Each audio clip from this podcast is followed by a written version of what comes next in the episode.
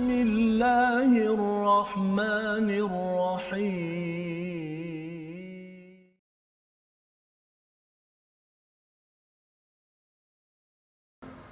أعوذ بالله من الشيطان الرجيم. بسم الله الرحمن الرحيم. الحمد لله رب العالمين. الرحمن الرحيم مالك يوم الدين. إياك نعبد وإياك نستعين. اهدنا الصراط المستقيم.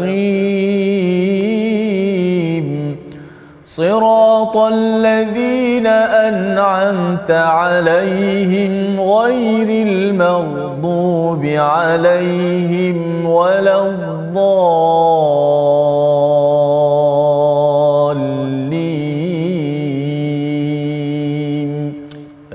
صدق الله العظيم. إن الحمد لله نحمده ونستعينه ونستغفره ونعوذ بالله من شرور أنفسنا ومن سيئات أعمالنا. من يهده الله فلا مضل له ومن يضلله فلا هادي له أشهد أن لا إله إلا الله وحده لا شريك له وأشهد أن محمدا عبده ورسوله رب اشرح لي صدري ويسر لي أمري واحلل عقدة من لساني يفقه قولي أما بعد السلام عليكم ورحمة الله وبركاته Apa khabar tuan-tuan dan puan-puan di luar sana? Saya berdoa pada Allah Subhanahu Wa Taala agar tuan-tuan dan puan-puan sentiasa berada dalam keadaan sihat walafiat. Insya-Allah pada hari ini kita akan mentadabbur uh, halaman yang ke-564 ya 564 ya jadi tuan-tuan saya nak mohon tuan-tuan kalau boleh daripada awal lagi bolehlah membuka uh, muka surat ataupun halaman 564 jadi insya-Allah melalui sesi tadabbur kita sebentar nanti harapnya insya-Allah akan menenangkan ya hati tuan-tuan dan puan-puan kerana tidak dinafikan. Allah Subhanahu wa taala menyebut alladzina amanu wa tatma'innu qulubuhum bidzikrillah ala bidzikrillah tatma'innul qulub. Ha, di mana orang-orang yang beriman hati mereka akan tenang ha, bila mana mengingati Allah Subhanahu wa taala. Dan apakah cara yang lebih besar untuk mengingati Allah daripada kita mentadabbur ayat al-Quran. Jadi insya-Allah moga dengan tadabbur kita pada hari, pada hari ini akan men, apa hati tuan-tuan akan berasa dengan lebih tenang insya-Allah taala. Jadi alhamdulillah pada hari ini saya ditemani oleh Al-Fadil Ustaz Tirmizi Assalamualaikum Ustaz. Waalaikumsalam. Apa khabar Ustaz? Baik Dr. Sihat. Eh? Sihat. Alhamdulillah. Hari ini penghujung surah Al-Mulk ya Ustaz kita Ya, ni. Masya-Allah tabarakallah. Menarik eh penghujung surah Al-Mulk ni dia cerita tak tahulah kalau saya pengalaman saya surah Al-Mulk ni memang surah yang kita biasa baca. Ya. Kan? Hmm. Jadi bila kita nak mentadabbur, nak mentafsirkan tu dia rasa ada keseronokan dekat situ. Masya-Allah. Ada keseronokan lah. Betul, betul. Kan? Ke, macam mana pengalaman Ustaz dengan surah Al-Mulk ni? Betul Ustaz uh, bila uh, apa ni sebut surah Al-Mulk surah yang yang kita kata uh, ramai di kalangan masyarakat kita uh, yang menghafal surah ini. Ah, ya. Maka bila dah uh, menghafal lepas tu dah dapat tahu terjemahan pula dapat tadabbur pula jadi makin kuat untuk dapat beramal tu. Ya, makin kuat ya. berbanding yang yang tak Kena dengan tagline kita tu baca faham amal tu. Allah. Allah. Alhamdulillah. Terima kasih Ustaz. Jadi uh, alhamdulillah tuan-tuan. Jadi kita mulakan majlis ilmu kita dengan doa ringkas. Allahumma 'allimna ma yanfa'una wanfa'na bima 'allamtana wazidna ilma. Dan tuan-tuan jangan lupa untuk like dan share Facebook kita. Uh, kerana kebaikan yang kita dapat hari ini perlulah dikongsi bersama dengan orang-orang yang lain. Ya jadi sebelum kita pergi dengan lebih jauh dengan lebih jauh kita lihat terlebih dahulu sinopsis uh, untuk halaman yang ke-564 sinopsisnya kalau tuan-tuan boleh lihat yang pertama adalah akibat bagi orang yang mendustakan hari kiamat iaitu ayat yang ke-27 yang kedua kematian orang mukmin tidak akan membantu orang kafir. Ha macam mana tu? Ha, kita akan lihat sebentar lagi. Yang kedua yang yang ketiga adalah kesempurnaan agama dan akhlak Nabi Muhammad sallallahu alaihi wasallam dan yang keempat adalah budi pekerti yang hina orang-orang kafir. Ya, insya-Allah kita akan bincangkan semua ini ha, sebentar lagi. Jadi sebelum kita pergi mentadabbur ha, seperti biasa kita hendak nak hendak mendeng, hendak mendengar dahulu bacaan al-fadil ustaz ha, okay, ustaz nak mohon ustaz tolong baca daripada ayat yang ke-27 sehinggalah ayat yang ke-30 ustaz silakan Baik, Alhamdulillah. Terima kasih Fadil uh, Dr. Muhammad Arif Musa selaku pentadabur kita, penonton-penonton, sahabat-sahabat Al-Quran yang saya kasih sekalian. Alhamdulillah syukur kepada Allah Subhanahu Taala. Kita terus masuk uh, hujung surah Al-Mulk uh, untuk melengkapkan uh, surah ini daripada ayat ke-27 hingga ke-30. Sama-sama kita baca. أعوذ بالله من الشيطان الرجيم. بسم الله الرحمن الرحيم. فلما رأوه زلفة سيئت وجوه الذين كفروا وقيل هذا وقيل هذا الذي كنتم به تدعون قل أرأيتم إن أهلكني الله ومن معي أو رحمنا فمن يجير الكافرين من عذاب أليم. قل هو الرحمن آمنا به وعليه توكلنا. فستعلمون من هو في ضلال مبين. قل أرأيتم إن أصبح ماؤكم غورا فمن يأتيكم بماء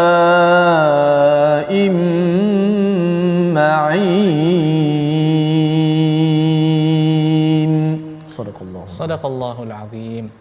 Ketika datang kiamat dan mereka melihat azab itu secara dekat, wajah orang-orang kafir itu menjadi muram dan dikatakan kepada mereka, inilah azab yang dahulu kamu meminta-nya. Tuan-tuan, ayat ini memberikan kepada kita satu gambaran. Satu gambaran yang akan berlaku pada hari akhirat kelak. Ha, dan gambaran ini adalah kita kata penamat ataupun penghujung ha, kepada golongan orang kafir yang ada di muka bumi ini. Kalau kita lihat pada zaman sekarang, ha, bagaimana bongkaknya orang-orang kafir itu kerana mereka, ialah kalau kita lihat dunia zaman sekarang, yang menguasai dunia semestinya bukan orang Islam lagi.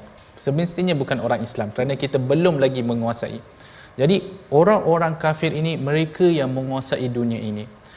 Dan ramai di kalangan mereka yang sebenarnya mempermainkan agama Islam. Ha, ramai di kalangan kita yang ramai di kalangan mereka yang memperbodohkan umat-umat Islam. Ha, dan mereka kadang-kadang berkata dengan secara mengejek-ejek kepada orang-orang Islam. Kalau kita lihat ayat yang ke-27 tuan-tuan. Kalau kita lihat terlebih dahulu ayat yang ke-26 dan ayat yang ke-25 pada halaman yang ke-563 kita boleh lihat bagaimana orang-orang kafir pada zaman Nabi sallallahu alaihi wasallam dan juga berterusan sehingga ke zaman ini di mana Allah menyebut di dalam ayat yang ke-25 wa yaquluna mata hadzal wa'du in kuntum sadiqin? Dan mereka mengatakan bilakah janji ini iaitu kiamat ha, bilakah ancaman ini jikalau kamu adalah dari kalangan orang yang benar maka ayat yang ke-26 Allah Allah berfirman qul innamal ilmu indallah wa innama ana nadhirum mubin. Katakanlah sesungguhnya ilmu tentang kiamat itu adalah di sisi Allah dan aku hanyalah seorang pemberi peringatan. Jadi kita boleh nampak di situ bagaimana sikap orang kafir terhadap janji-janji yang Allah berikan. Janji dalam dalam bentuk bahawa akan sampai satu masa ha, di mana semua manusia itu akan semua manusia itu akan hancur. Semua manusia akan mati.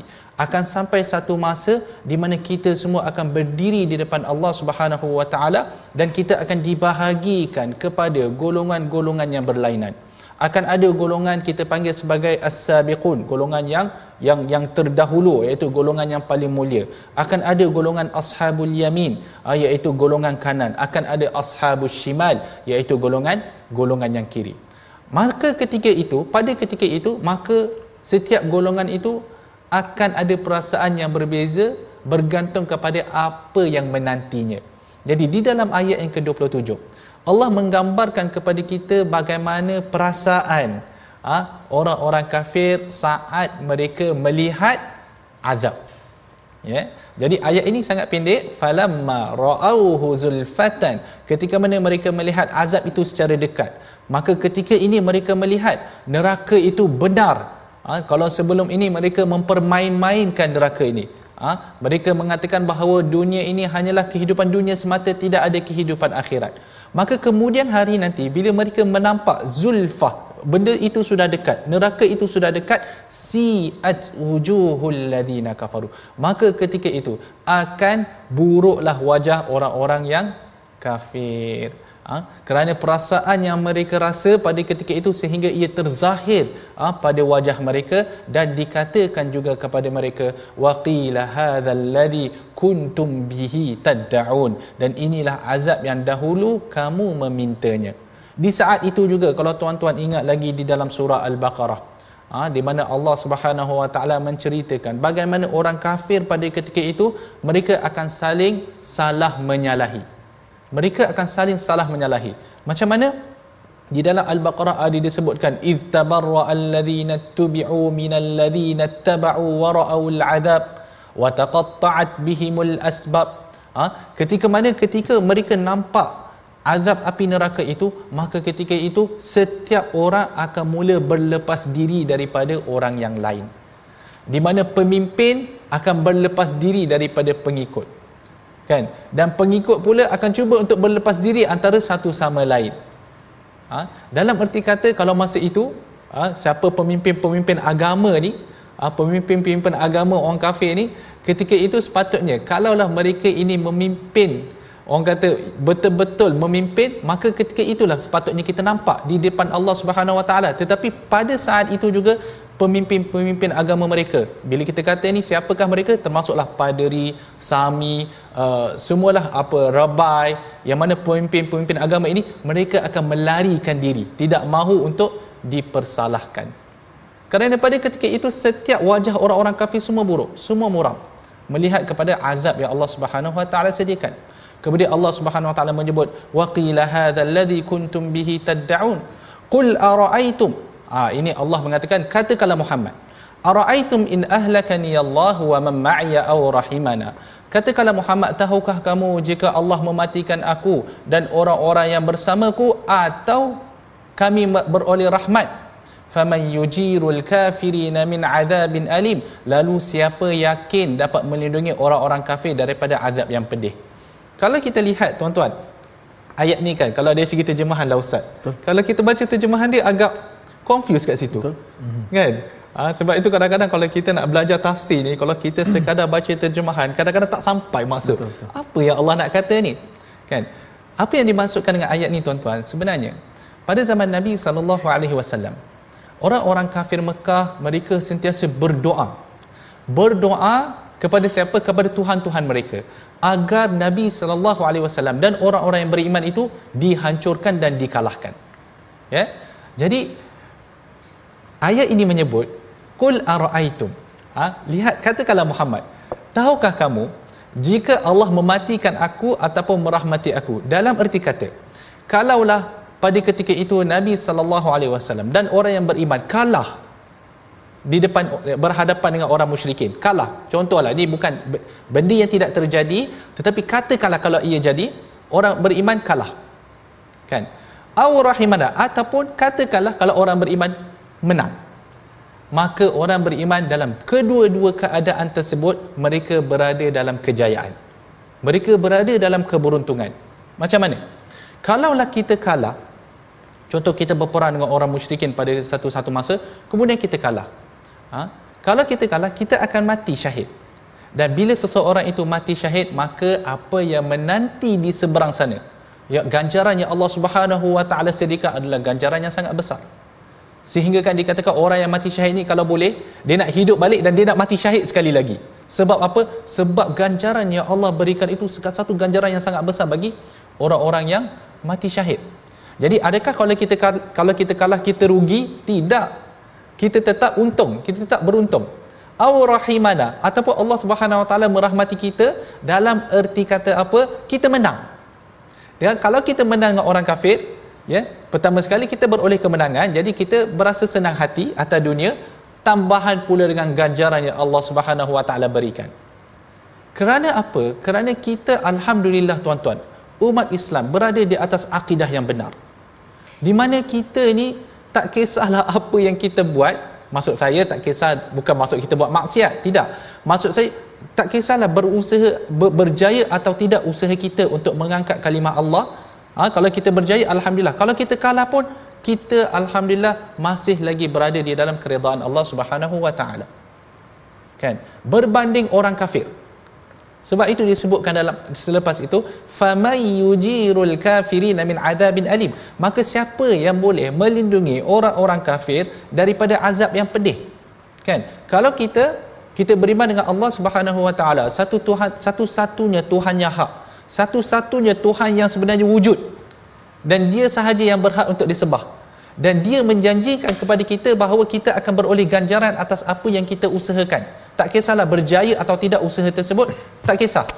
Kan? Asalkan usaha kita usaha kita itu akan diganjari oleh Allah Subhanahu Wa Taala. Maka kita ada Allah. Allahu Maulana. Kan? Allah pelindung kita. Allah lah yang akan Allah pelindung kita. Allah lah Tuhan kita. Tetapi untuk orang kafir siapa yang akan melindungi mereka? Ha, itu ayat dia tu. Kan? Kalau kita ada Allah Subhanahu Wa Taala ha, mereka siapa yang nak melindungi mereka? Famay yujirul kafirin min adabin alim. Siapa yang nak melindungi orang kafir daripada azab yang pedih? Adakah mereka adakah syaitan nak membantu mereka? Jauh sekali. Seperti mana yang kita tahu tuhan-tuhan yang batil ini ha, adalah perbuatan-perbuatan syaitan. Tuhan-tuhan yang batil ini adalah adalah perbuatan syaitan kan? Adakah di di hujung kelak syaitan akan datang untuk membantu orang-orang kafir? Jauh sekali tuan-tuan. Bahkan syaitan akan melarikan diri. Dia orang pertama lari diri dulu. Kan? Ha, kalau tuan-tuan ingat dalam kisah perang badar ha, pernah di, di, diriwayatkan ada disebutkan di dalam kitab-kitab tafsir bagaimana syaitan ni dia menjelmakan diri dia sebagai seorang manusia ustaz. Ada disebutkan dalam kitab sirah. Syaitan ni dia menjelmakan diri dia sebagai seorang manusia kemudian dia provoke dia motivate motivate orang-orang Islam ni supaya pergi berperang dengan Nabi SAW Kemudian bila mana hendak berlaku peperangan itu, hendak berlaku peperangan, syaitan ni dia nampak dah pertolongan Allah dalam bentuk para malaikat nak turun. Apa dia buat? Sebelum peperangan bermula, syaitan lari dulu. Dia lari dulu. Masalahnya, orang-orang kafir yang lain pada masa peperangan badar tu tak nampak para malaikat. Syaitan tu dia nampak. Jadi dia lari dulu. Ha? Sedangkan dialah yang beri motivasi, dia yang nak memujuk, tapi akhir sekali, dia yang lari ha? sebagaimana syaitan buat pada orang musyrikin ketika perang badar begitu juga syaitan akan laksanakan pada orang-orang kafir ketika hari kiamat dia akan melarikan diri walaupun sebenarnya semua benda yang berlaku kekufuran ni dia yang initiatekan dia yang memotivasikan dia yang tunjuk jalan tapi akhir sekali dia akan lari sebab tu Allah Subhanahu wa taala menyebut faman yujirul kafirin min adabin alim jadi contoh alhamdulillah beruntung kita kerana kita alhamdulillah berada di atas landasan yang benar jadi teruskan berusaha tuan-tuan untuk menaikkan kalimah Allah Subhanahu Wa Taala. Teruskan berusaha untuk beribadah. Teruskan berusaha untuk menghafaz Al-Quran. Ha? Teruskan berusaha untuk untuk jaga solat lima waktu insya-Allah Allah Subhanahu Wa Taala akan memberikan kepada kita ganjaran yang besar. Qul huwar rahman. Ha itu Allah Subhanahu Wa Taala sebutkan. Dialah Ar-Rahman yang mana kita beriman kepadanya dan kita bertawakal kepadanya. Fasata'lamuna man huwa fi dhalalin mubin dan nanti kamu akan mengetahui siapa yang berada dalam kesesatan yang yang nyata. Kalau kita lihat tuan-tuan di atas dunia ini semua orang boleh kata apa yang dia nak kata. Orang orang orang Kristian kata mereka yang betul. Orang-orang Yahudi kata mereka yang betul. Tetapi nanti di akhirat kelak Allah akan tunjukkan siapa yang sebenarnya betul. Kan? Berani nak kata dia yang betul. Pada ketika itu berani orang Kristian nak mengaku bahawa dia berada di atas agama yang benar. Tidak. Fasata'lamun. Man huwa fi dhalalin mubin? Maka kamu akan tahu siapa yang berada di dalam kesesatan yang nyata. Qul araaitum in asbaha ma'ukum ghaura Allah Subhanahu wa taala menyebutkan dalam ayat yang terakhir di dalam surah al-mulk katakanlah Muhammad terangkanlah kepadaku jika sumber air kamu menjadi kering faman yatikum bima'in ma'in. Maka siapa yang akan memberimu air yang mengalir? Ya. Jadi ayat yang terakhir ini menjelaskan tentang kekuasaan Allah Subhanahu wa taala. Jadi tuan-tuan ha, kepentingan air dalam kehidupan kita saya rasa semua sudah maklum. Ha, orang kata kalau tak ada air orang kata boleh protes lah orang. Betul tak? Kalau kita ada masalah air ada dalam beberapa bulan yang lepas ada masalah air kan? Kita boleh tengok dalam Facebook tu. Oh macam-macam orang tulis dalam Facebook kan? Marah situ lah marah sini. Hanya kerana masalah air. Kerana tak, air ini memang satu elemen yang sangat penting dalam kehidupan kita yang kita tak boleh nak lari jadi tuan-tuan, di sini Allah menyebutkan bahawa Allah yang berkuasa untuk memberikan air kepada kita. Kan? Walaupun kita ada teknologi-teknologi yang kita ada, tetapi kalau tanpa izin Allah Subhanahu Wa Taala, kita semua tidak boleh nak dapatkan air. Ya, tuan-tuan. Jadi kita lihat terlebih dahulu perkataan pilihan kita pada hari ini. Dahana, ha, yang ini kita belum sampai lagi lah. Ha, InsyaAllah dalam surah Al-Qalam. Ia bermaksud lemah lembut, memujuk meminyakkan. Dan ia disebut di dalam al-Quran sebanyak lima kali. Lima kali ya tuan-tuan. Jadi itulah kalimah pilihan kita. Jadi tuan-tuan akhirlah surah al-mulk. Jadi surah al-mulk ni tuan-tuan kalau tuan-tuan lihat ia banyak menceritakan tentang kekuasaan Allah Subhanahu wa taala. Ia banyak menceritakan tentang tentang bagaimana orang-orang kafir ini mereka walaupun Allah berkuasa Allah yang mentadbir mereka ingkar dan enggan bersyukur. Jadi kita tuan-tuan bila kita baca surah Al-Mulk, kita telah pun habis tadabbur. Apa yang kita patut buat? Kita patut menghargai. Kita patut menghargai apa yang Allah telah berikan kepada kita. Apa tindakan kita? Kita perlu menghargai dan bersyukur. Bersyukur dalam erti kata, ha, kita perlu memperbanyakkan ibadah. Bila tuan-tuan nampak kan ada disebutkan tentang burung. Tuan-tuan nampak burung terbang. Kata apa? Subhanallah. Allah yang menggerakkan ataupun Allah yang mempermudahkan burung itu untuk terbang. Tuan-tuan nampak orang tanam kelapa sawit tepi kiri kanan. Alhamdulillah Allah mempermudahkan kita untuk apa? Untuk kita nak menanam pokok kan kelapa sawit ke buah-buah ke tak kisahlah apa tapi perlulah kita menghargai dan bersyukur dengan nikmat-nikmat yang Allah kurniakan kepada kita kita berehat sebentar my Quran time baca faham amal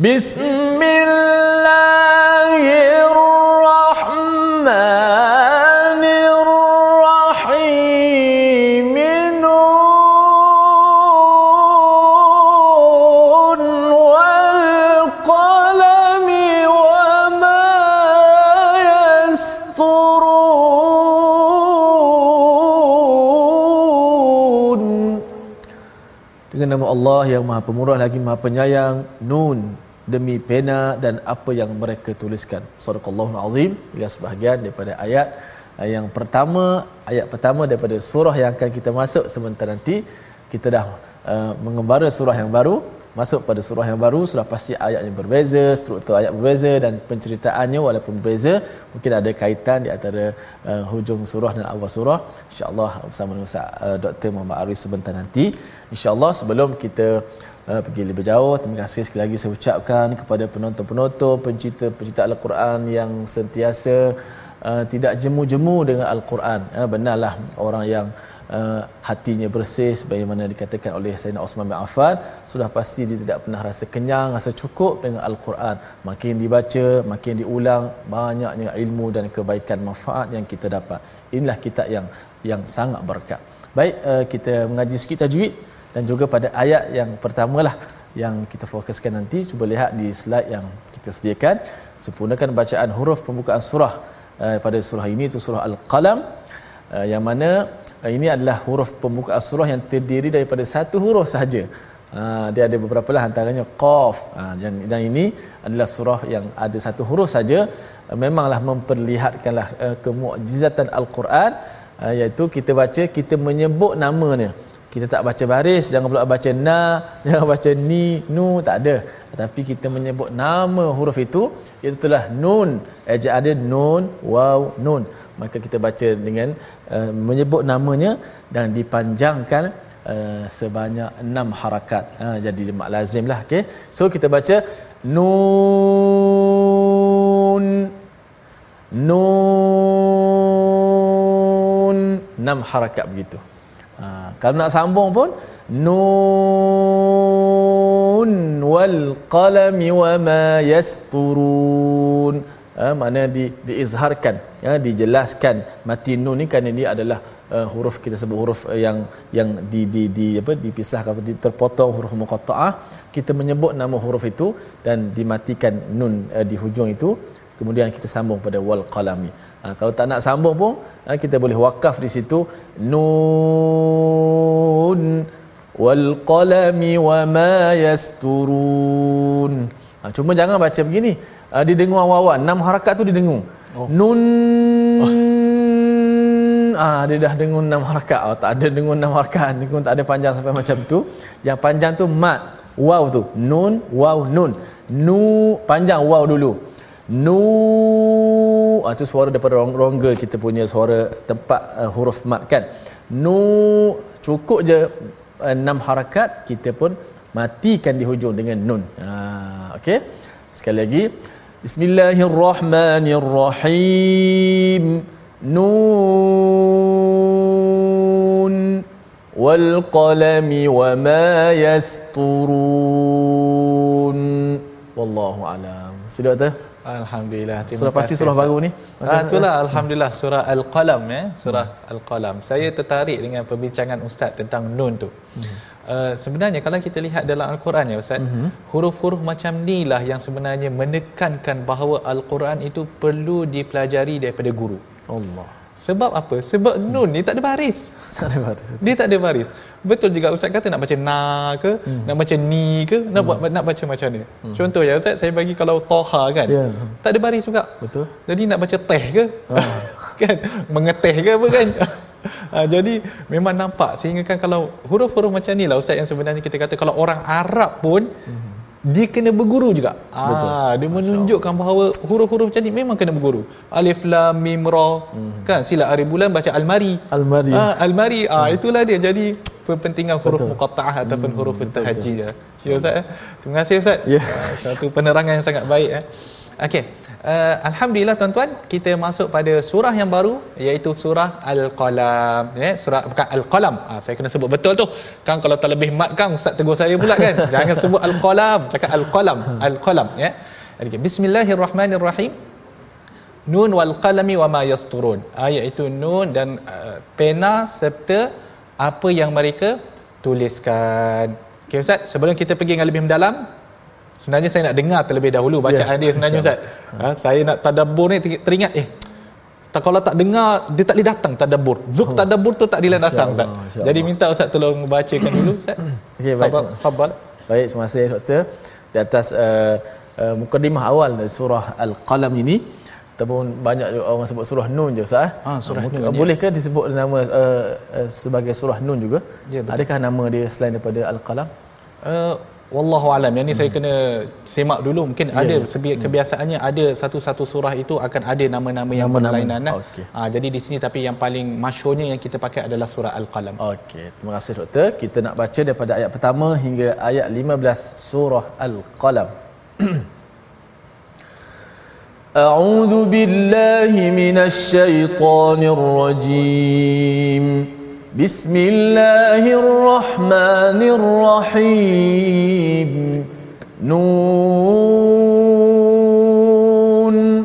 والقلم وما يسترون. ما أنت بنعمة ربك بمجنون. وإن لك لأجرا غير ممنون وإنك لعلى خلق عظيم فستبصر ويبصرون بأيكم المفتون إن ربك هو أعلم بمن ضل عن سبيله وهو أعلم بالمهتدين. فلا تطع المكذبين. ودوا لو تدهن فيدهنون. ولا تطع كل حلاف مهين ولا تطع كل حلاف مهين هماز مشاء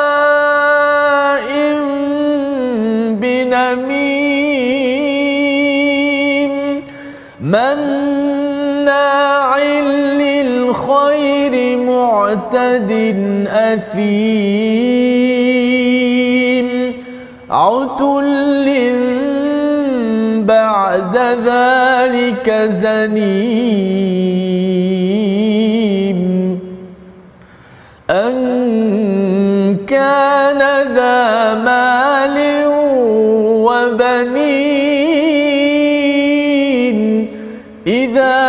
تتلى عليه آياتنا قال أساطير الأولين صدق الله العظيم Sadaqallahul Azim Nun demi pena demi pena dan apa yang mereka tuliskan dengan kurniaan Tuhanmu engkau Muhammad bukanlah orang yang gila dan engkau pasti mendapat pahala yang besar yang tidak akan putus-putus dan sesungguhnya engkau memiliki akhlak yang mulia. Jadi alhamdulillah tuan-tuan, ha, seperti mana yang kita sebutkan tadi kita dah masuk dalam surah yang baru iaitu surah Al-Qalam ataupun seperti yang disebutkan oleh ustaz tadi kadang-kadang disebut juga oleh para ulama sebagai surah nun tafsir surah ataupun surah nun lah hmm. dia ambil ayat depan tu surah hmm. nun jadi ini adalah antara surah yang dimulakan dengan apa yang kita panggil sebagai huruful muqatta'ah ataupun huruful tahajji ha? dan makna untuk nun tu Ustaz oh panjang cerita dia Allah. ah kalau kita lah kita lihat dalam kitab-kitab tafsir ah jadi ada banyak perbincangan tentang apa yang dimaksudkan dengan nun ah ada setengah ulama yang mengatakan maksud dia ini adalah apa yang hanya Allah sahaja yang tahu okay. wallahu alam hmm. ha? ada setengah ulama pula mereka akan cuba untuk mentafsirkan hmm. apa yang dimaksudkan nun tersebut ada yang mengatakan ia adalah ikan ada yang mengatakan dia adalah uh, lauh uh, kayu ada macam-macam lah ya tetapi antara pendapat yang menarik yang kita boleh dapat adalah nun ni ha, dia adalah kalau kita cakaplah ada maksud ke ataupun tidak ada maksud ke ha, nun ini satu cara untuk menarik perhatian orang Arab ha tu dia kan? Sebagai contoh kalaulah orang Arab mendengar nun mereka akan tertanya-tanya apa ni? Apa ni? Apa benda ni? Wal qalami wama yasturun. Jadi bila kita Allah Subhanahu wa taala menggunakan nun taha alif lam mim gaya gaya mengguna gaya ataupun kita kata gaya percakapan ini ha, menarik perhatian mereka yang yang mendengar kemudian Allah Subhanahu wa taala bersumpah wal qalami wama yasturun. Qalam ha, dan pena ataupun pen dan apa yang mereka tuliskan. Menarik menarik ya tuan-tuan? Allah Subhanahu wa taala biasanya akan bersumpah dengan benda yang besar. Wasyamsi waduhaha kan? Ha? banyak. Wadduha jadi Allah bersumpah dengan benda-benda yang besar. Tetapi di dalam ayat ini Allah bersumpah dengan pen dan juga apa yang ditulis menunjukkan apa tuan-tuan kita menunjukkan bahawa pen itu adalah satu kuasa yang besar. Pen itu mempunyai implikasi yang yang besar. Ha? Kerana itulah hanya kerana pen kadang-kadang kita tulis maklumat ha? dia boleh membawa kepada perubahan yang yang besar. Ya, sebab itu para ulama juga menyebutkan bila mana Allah ber, ber, bersumpah dengan pen dan apa yang ditulis ini menunjukkan kepada kekuatan penulisan kekuatan penulisan. Kerana itu para-para ulama yang terdahulu mereka banyak mengarang kitab. Dan subhanallah kitab-kitab mereka ini yang sampai kepada kita. Dan ada setengah kitab ni ustaz, ya. kita boleh katakan ustaz kitab ni dah seribu tahun lebih. Kan contoh Al-Imam At-Tabari rahimahullah Betul. meninggal wafat pada tahun 300 Hijrah. Hmm. Kita sekarang dah 1400 Hijrah. Jadi kitab ini dah dah dah, dah berumur 300 ataupun 1100 lebih.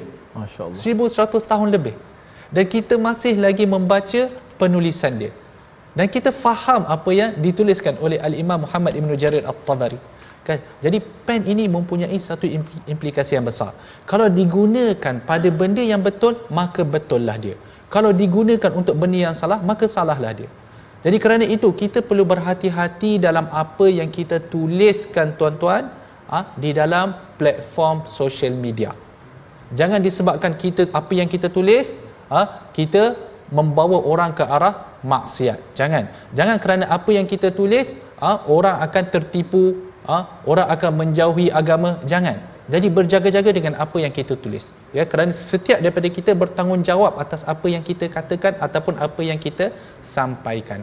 Ma anta bi ni'mati rabbika majnun. Kamu wahai Muhammad dengan kurniaan Tuhanmu tidaklah kamu adalah orang yang gila. Kalau kita lihat ayat ni, kita perlu faham pada zaman dahulu Nabi sallallahu alaihi wasallam baginda dituduh macam-macam oleh orang-orang musyrikin Makkah. Antara apa yang dituduh adalah mereka Allah eh, apa mereka menuduh Nabi SAW sebagai sahir, orang sihir. Ha, orang itu tukang sihir. Ada yang menuduh Nabi SAW sebagai syair, penyair. Maksudnya Quran ni hanyalah sekadar satu syair sahaja. Itu yang dituduh ada yang terakhir yang mereka tuduh adalah Nabi Muhammad ni adalah gila kan dan semestinya sebagai seorang manusia Nabi sallallahu alaihi wasallam ah, walaupun baginda adalah seorang nabi baginda juga adalah seorang manusia.